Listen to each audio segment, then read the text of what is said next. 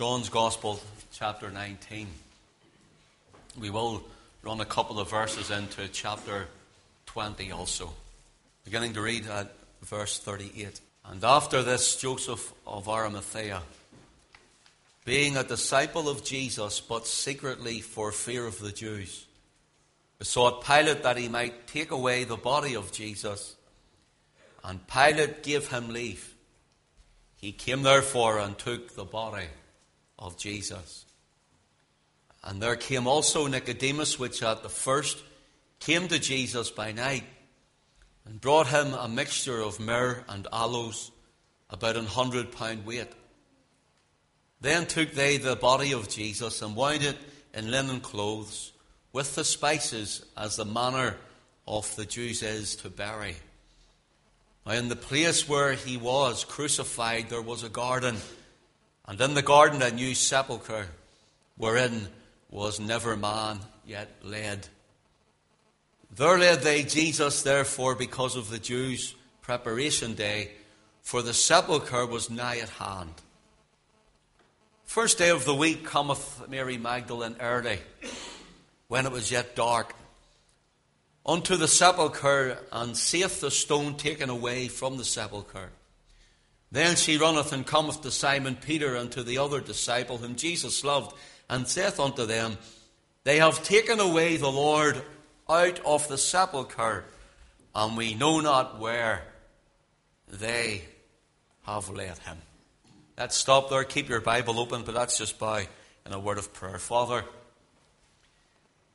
thank you for the Lord Jesus. Thank you for everything that He is to us. He is our life. He is the very hope in our breast. He is everything to us. So, Father, now take your word and write it upon our hearts and enable us to see Him. He is all together lovely. We ask it in Jesus' name. Amen. This is just going to be a short introduction for a few moments, and then this evening, I trust that you'll come out and you'll hear part two. And we want to really get our teeth into it this evening. A three dimensional look at the death, burial, and the resurrection of the Lord Jesus Christ. The number three in this short reading pops up all over the place. For example, we're told that there's the death of Christ, the burial of Christ, the resurrection of Christ. Three. We're also told that Jesus, he's in the tomb for three days. We're told also that Christ is raised on the third day. But there's something that was said in John 19, and it's in verses 38 to 39 and 40. And in three places it mentions the body of Jesus. The body of Jesus. It mentions it three times. mentions it twice in verse 38 and once again uh, in verse 40. And verse 39, they wrap the body of Jesus in cloth. But three times it says the body of Jesus. Number three is written all over this. We'll look at that in a few moments' time. But here is encapsulated the fullness of the gospel. The death, the burial, and the resurrection of the Lord Jesus here is secretly recorded by the Holy Spirit through John's pen. And I remember when I sat down and I read all the accounts of the end of the crucifixion of our Lord and of his burial and of his resurrection, as I studied during the week and I looked through them, nothing came to me then. Suddenly, the body of Jesus, the body of Jesus, the body of Jesus. That's what jumped out at me. Three times so I set to thinking after reading different commentaries. No one, no one told me what I'll tell you. I set to thinking about it and I pondered over it and I mused on it. I, I went to bed thinking about it and I got up in the morning thinking about it. The body of Jesus, the body of Jesus, the body of Jesus. I was out for a walk over the field and I was praying and it just kept coming before me. The body of Jesus. I said, Lord, what are you trying to tell me? What is it, Lord, that you're displaying before me and I'm not seeing it? For three times it is recorded and it keeps coming up before my face and in my mind the body of Jesus. So I read it over and over and over again. And in this, I seen the encapsulation of the whole gospel the death of Christ, the burial of Christ, and the resurrection of Christ. Also, in the same area, we'll touch on this maybe tonight. In the same area, we're told in verse 40 now, in the place where he was crucified, there was a garden and in the garden, a new sepulchre wherein never man was yet laid. A new sepulchre was in the garden, and yet in the place where he was crucified. Here we have the crucifixion of Christ. Here we have the sepulchre for Christ and the resurrection of Christ. All in the same place. Three, the number three. The body of Jesus. The body of Jesus. The body of Jesus. Lord, what were you telling me? You know, the gospel is encapsulated, we always say, it's in a nutshell when we read John chapter 3 and verse 16. And everyone knows it off by heart. And of course, then, when you go to 1 Corinthians chapter 15, verses 3 and 4, it's encapsulated by the Apostle Paul. He says, For I delivered unto you, first of all, that which I received how that Christ died for our sins according to the Scriptures. Notice, Christ died for our sins according to the Scriptures, and that he was buried, and that he rose again the third day according to the Scriptures. Paul, what Scriptures? Because when we read John's Gospel, or Matthew, Mark, Luke, John, if, when we read the epistles and we read the book of Revelation, they weren't written, they were going on the Old Testament scriptures. And they were speaking and looking forward and prophesying of the coming of the Lord Jesus Christ. A body hast thou prepared for me, it says in one place. A body. In other words, Almighty God, the great eternal Spirit, would come in body would come in fullness in a body. Different prophets had seen him, had heard him, and now he has come. And in John 19, we hear of the body of Jesus. The body of Jesus. The body of Jesus. Some of the scriptures that I deliver unto you, first of all, that which I received, that how, how Christ died for our sins according to the Scriptures. John, or Isaiah chapter 6, if you have your Bible, let's flick over to a few Scriptures before we go a little further. Isaiah chapter 6, here is a wonderful vision. A marvelous prophetic witness and testimony of the one who would come and hang and bleed and die on the cross of Calvary. Isaiah chapter 6, verse 1 In the year King Uzziah died, I saw also the Lord sitting upon a throne high and lifted up, and his train filled the temple. Above it stood the seraphims, each one had six wings. With twain he covered his face, and with twain he covered his feet, and with twain he did fly. And one cried unto another and said, Holy, holy, holy is the Lord of hosts. The whole earth is full of his glory. And the posts of the door moved at the voice of him that cried, and the house was filled with smoke. Here, 750 years before the birth at Bethlehem of the baby Jesus, we have the prophetic and we have the vision of Isaiah the prophet, seeing Christ on his throne, worshipped by the angels, the seraphim of heaven. Isaiah 9 and verse 6 then, there's another prophetic utterance of him coming, of him coming into a body, into a body.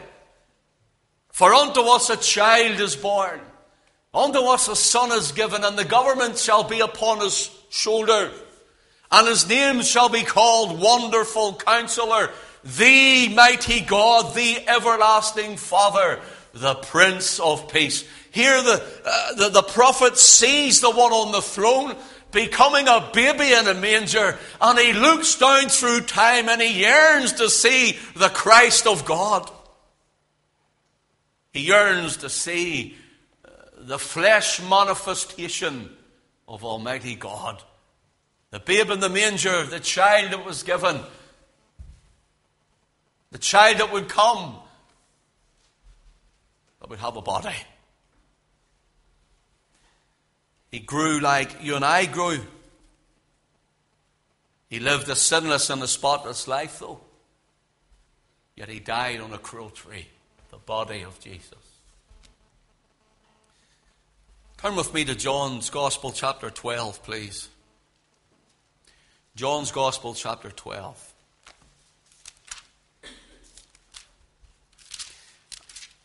John mentions Isaiah the prophet. You know Isaiah is what's known in theological schools and, and, and terms and areas as the fifth evangelist? Matthew, Mark, Luke, John, and they say Isaiah because of his descriptive tones of Christ. Notice what John says here in John chapter 12, and let your eye run down, please, the verse 37. But though he had done many miracles before them, yet they believe not on him. Think about this. This is the Lord Jesus Christ now, doing miracles all over the place. And they still couldn't believe, even though he showed the power of God. And I wonder sometimes, what does it take for a man or a woman to believe? When they see and know and hear the things of God, what does it take for them to put their full trust, their whole heart on the Lord Jesus Christ and believe? Here they would not believe even though they saw miracles. You see, you know what it takes for someone to believe? It takes a sovereign move of the Holy Ghost.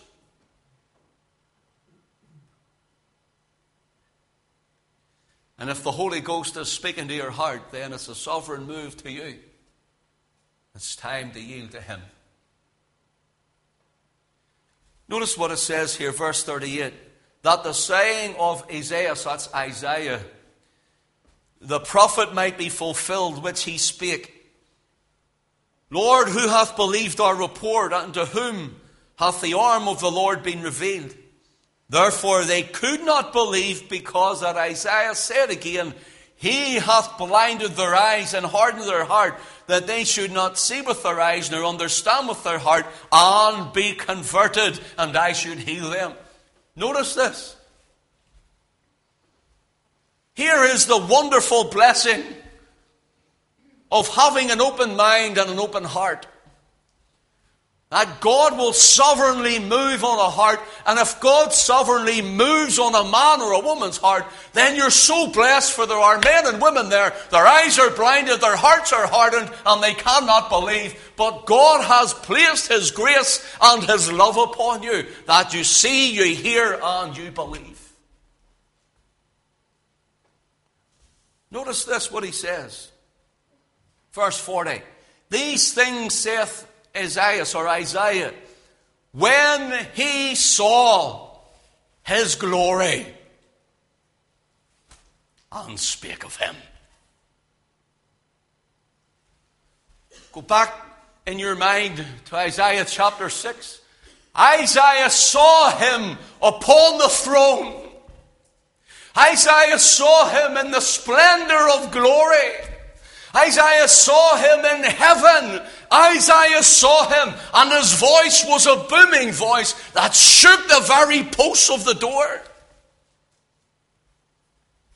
Even heaven would crumble at the power of the Lord.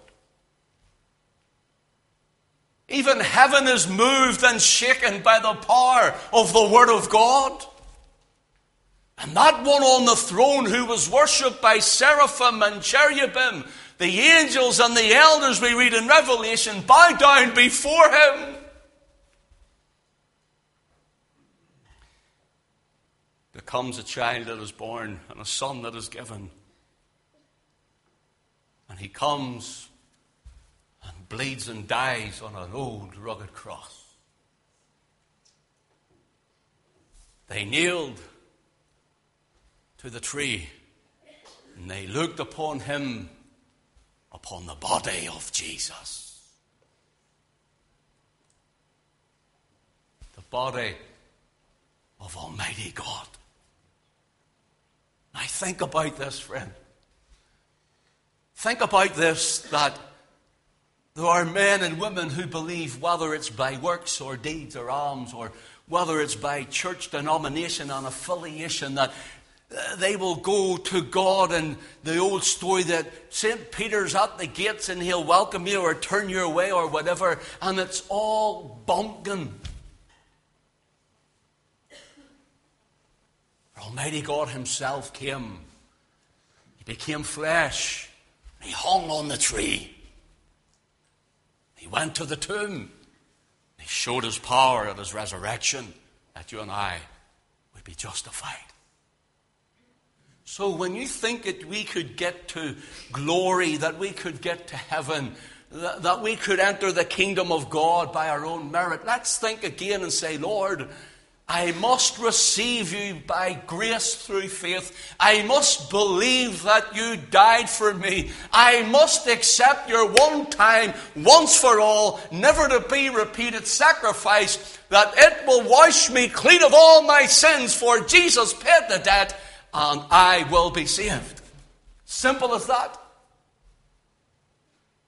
For anything outside of that, you and I are falling short of the grace of God. And, Christian brother, sister, listen. When you and I are in trouble and strife and wandering and worrying,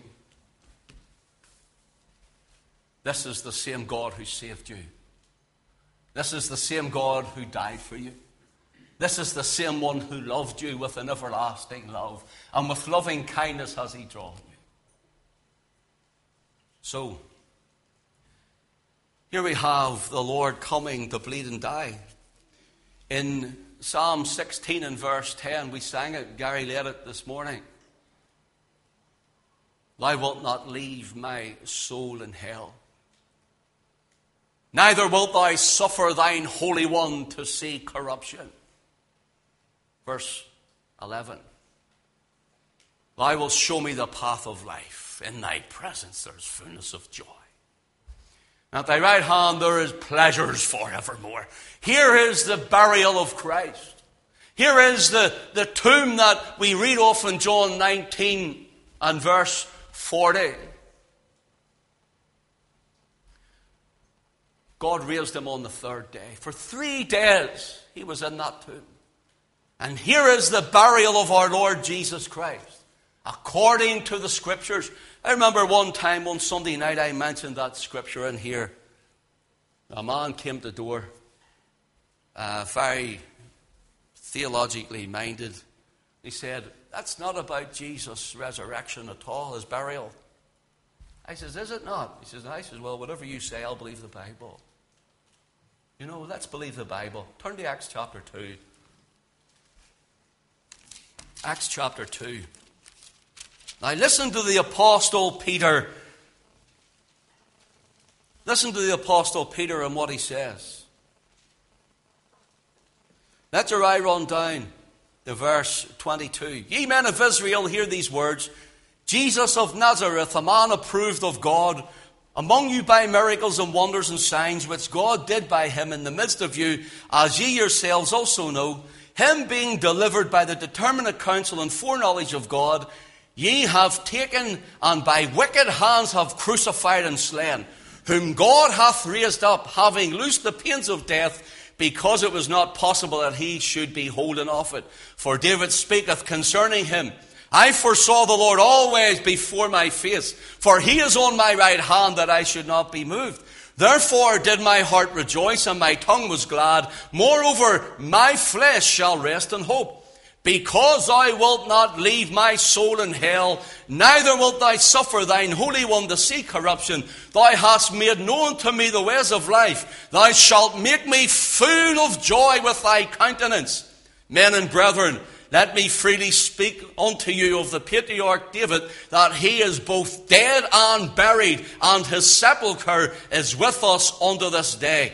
Therefore, being a prophet and knowing that God had sworn an oath to him, of the, of, that of the fruit of his loins, according to the flesh, he would raise up Christ to sit on his throne. He, seeing this before, spake of the resurrection of Christ, that his soul was not left in hell, neither did his flesh, his flesh did see corruption.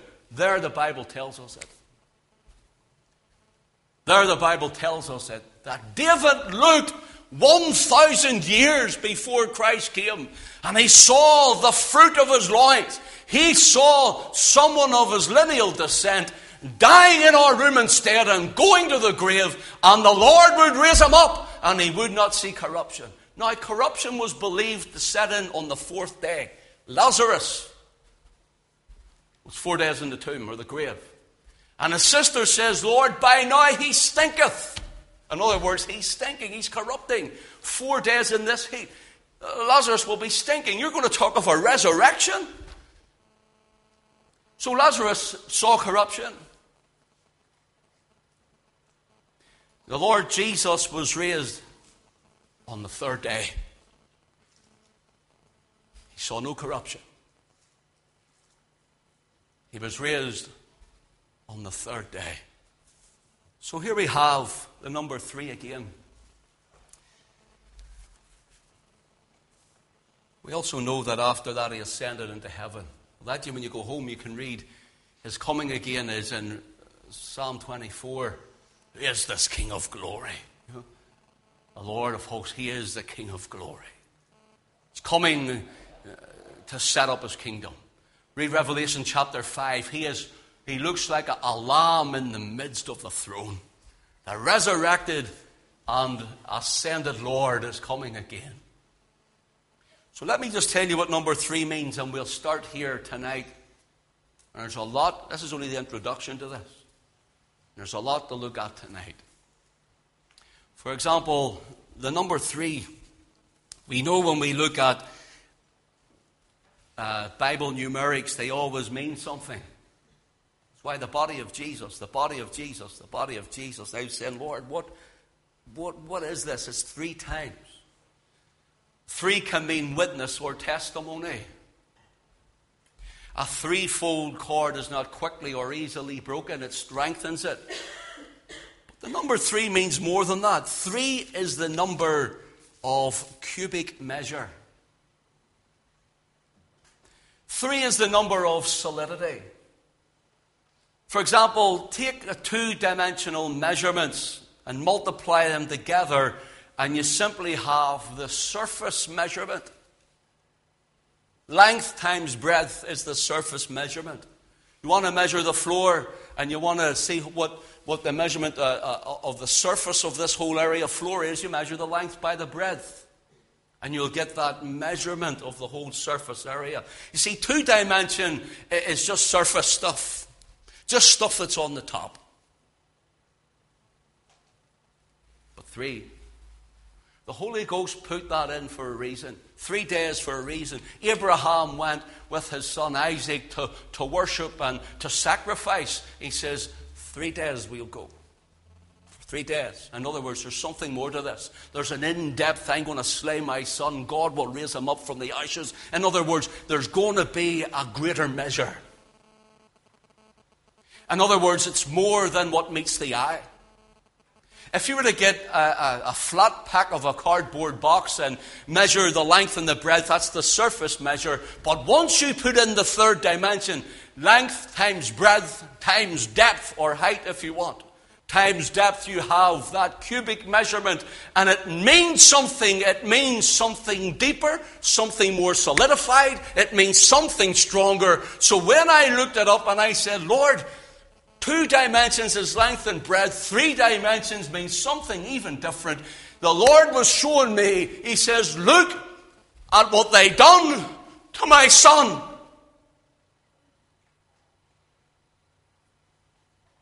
The body of Jesus. The body of Jesus. The body of Jesus.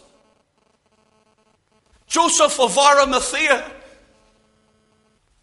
Some say he was Jesus' uncle, as according to the flesh, and through his mother Mary. He goes and begs for the body to be taken down. Nicodemus came to Jesus by night and Joseph Arimathea was afraid to stand out and be counted with Jesus. Nicodemus came to Jesus by night. He was a, they were secret disciples. But you see, whenever we realize who Christ is and when he died on the cross, exactly what he has done, we get the depth of it. And when we see the reality that Jesus really died, he really truly died. He died like your loved one has died and like my loved ones have died. He was dead. It was final. Get the depth of it. The Lord was showing me, get the depth of what they done to my son. He was dead. He need not have died, for he was the fountain of all living. He was innocent and just. But for your sake and mine, Jesus died. Get the depth of it, brother. Get the depth of it, sister, this morning. And realize what he has done for you.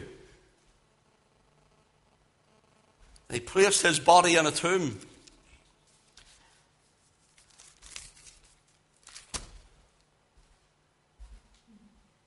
When you go from the end of chapter 19 of John's Gospel into chapter 20, it's as though we just read past it, but I'll say this in closing. We'll start here tonight, God willing. Suddenly, Jesus is led in the tomb and the stone is rolled over. And there's something about the tomb that has this threefold depth, also. We'll look at it. And suddenly, from the end of chapter 19, where man has broken that up for our easy reading, into chapter 20, suddenly it clicks into place. Mary Magdalene appears as she's going to the tomb. But there's been three days that little white space where it says chapter 20. On your Bible and mine, there's three days of a world without hope, of a world without Christ, and of a world, if you want, without God. God was always there. God did not die, but he who died was God. God was always in control. God was always sovereign but in the sense that his son lay in the tomb for three full days.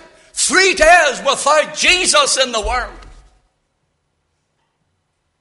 Three days he lay in a state of mortal death.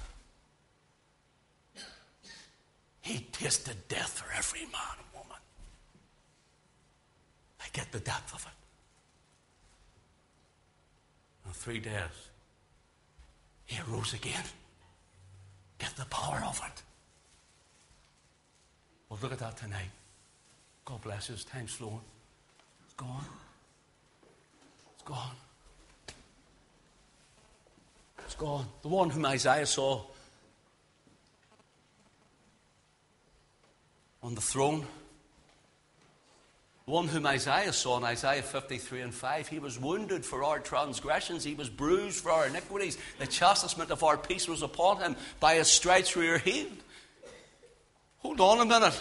He's on the throne, and now you're giving me a vision of that he's going to go and, and bleed and die in such a manner and a fashion like that.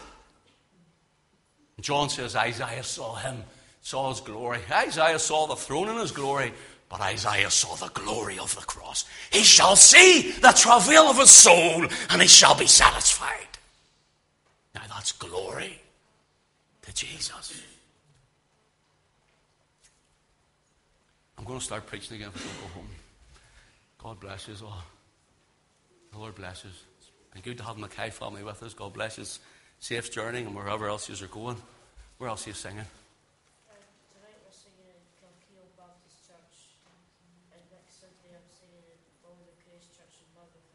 Willie McRae's church? We'll forgive you for that. That's okay. but, the Lord bless you. Safe journey, and wherever you go, enjoy yourselves while you're over. The Lord bless you. Let's give the tithe and the offering. Give the Lord his due. Time's flowing. We'll go home, get your tea. I'm getting my tea as well. I always get my tea made for me. He's going to say. I sure get it made for me every day. But I mean, I'm going out to the outlaw's house. I mean, the in-law's house. I'm says I'm not going to get my tea now.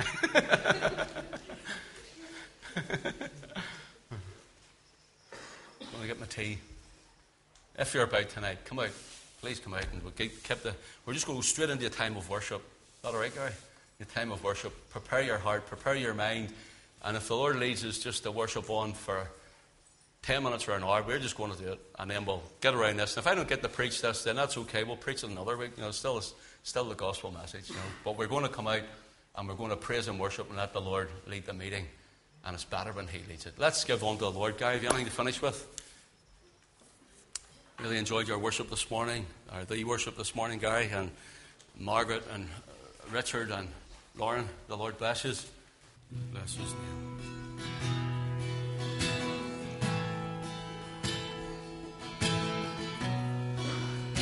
Bless His name. Bless